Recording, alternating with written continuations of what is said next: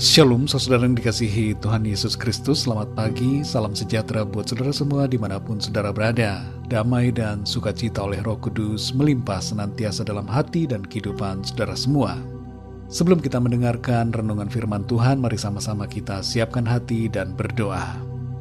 Pagi hari ini ya Bapa kami mengucap syukur di hadapan hadiratmu yang kudus, karena kebaikanmu, kasih setiamu yang selalu Tuhan berikan, dan limpahkan kepada kami.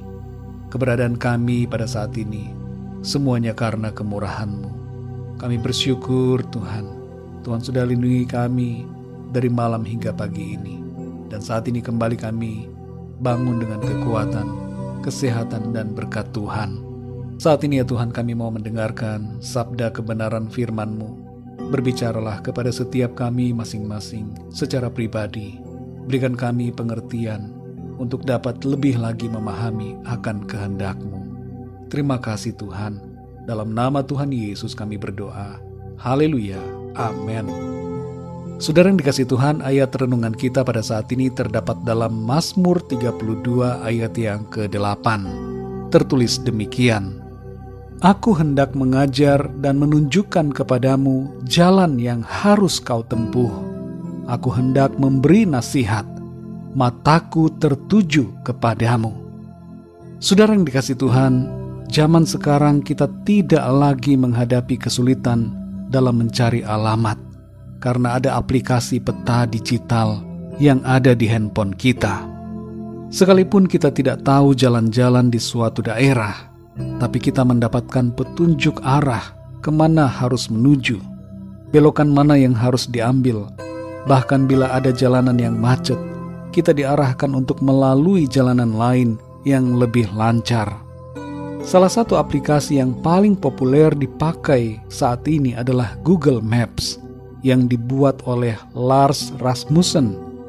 Di tahun 2020, aplikasi ini digunakan oleh satu miliar orang di seluruh dunia. Aplikasi peta kedua yang sering digunakan di dunia adalah Waze atau Waze yang dibuat oleh sebuah perusahaan di Israel.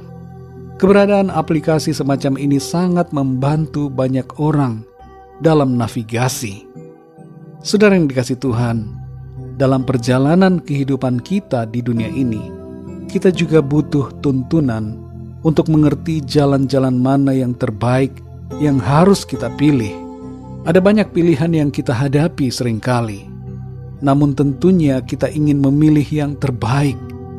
Seringkali kita diperhadapkan pada pilihan keputusan yang sulit, misalnya dalam hal studi, usaha, pekerjaan, pelayanan, rumah tangga, keluarga, dan sebagainya. Google Maps atau Waze tentunya tidak dapat memberikan petunjuk dalam hal seperti ini. Namun, syukur kepada Tuhan karena kita dapat memperoleh petunjuk hikmat yang kita perlukan dari Tuhan. Dalam Mazmur 32 ayat yang ke-8 tertulis, Aku hendak mengajar dan menunjukkan kepadamu jalan yang harus kau tempuh. Aku hendak memberi nasihat, mataku tertuju kepadamu. Dalam ayat ini saudara kita menerima janji tuntunan dari Tuhan dalam menjalani kehidupan ini kita perlu menyadari dan memahami tiga hal dari ayat ini. Yang pertama adalah Tuhan menunjukkan jalan. Bagaimana caranya Tuhan menunjukkan jalan kepada kita? Adalah dengan memberikan kepada kita firman-Nya. Dalam Mazmur 119 ayat 105 tertulis, Firman-Mu itu pelita bagi kakiku dan terang bagi jalanku. Mari saudara yang dikasih Tuhan, kita ikuti selalu firman Tuhan, supaya perjalanan kehidupan kita tidak salah arah. Yang kedua, saudara, Tuhan memberikan nasihat. Dalam Yohanes 14 ayat 26, Tuhan mengatakan bahwa Roh Kudus akan mengajarkan segala sesuatu kepada kita. Roh Kudus yang diberikan Tuhan memberikan kita nasihat dalam menjalani kehidupan ini, sehingga kita dapat memahami keputusan yang terbaik dan yang berkenan kepada Tuhan. Yang ketiga, saudara, mata Tuhan tertuju kepada kita. Tuhan mengawasi langkah-langkah kita, supaya kita selalu berada dalam jalan-jalannya.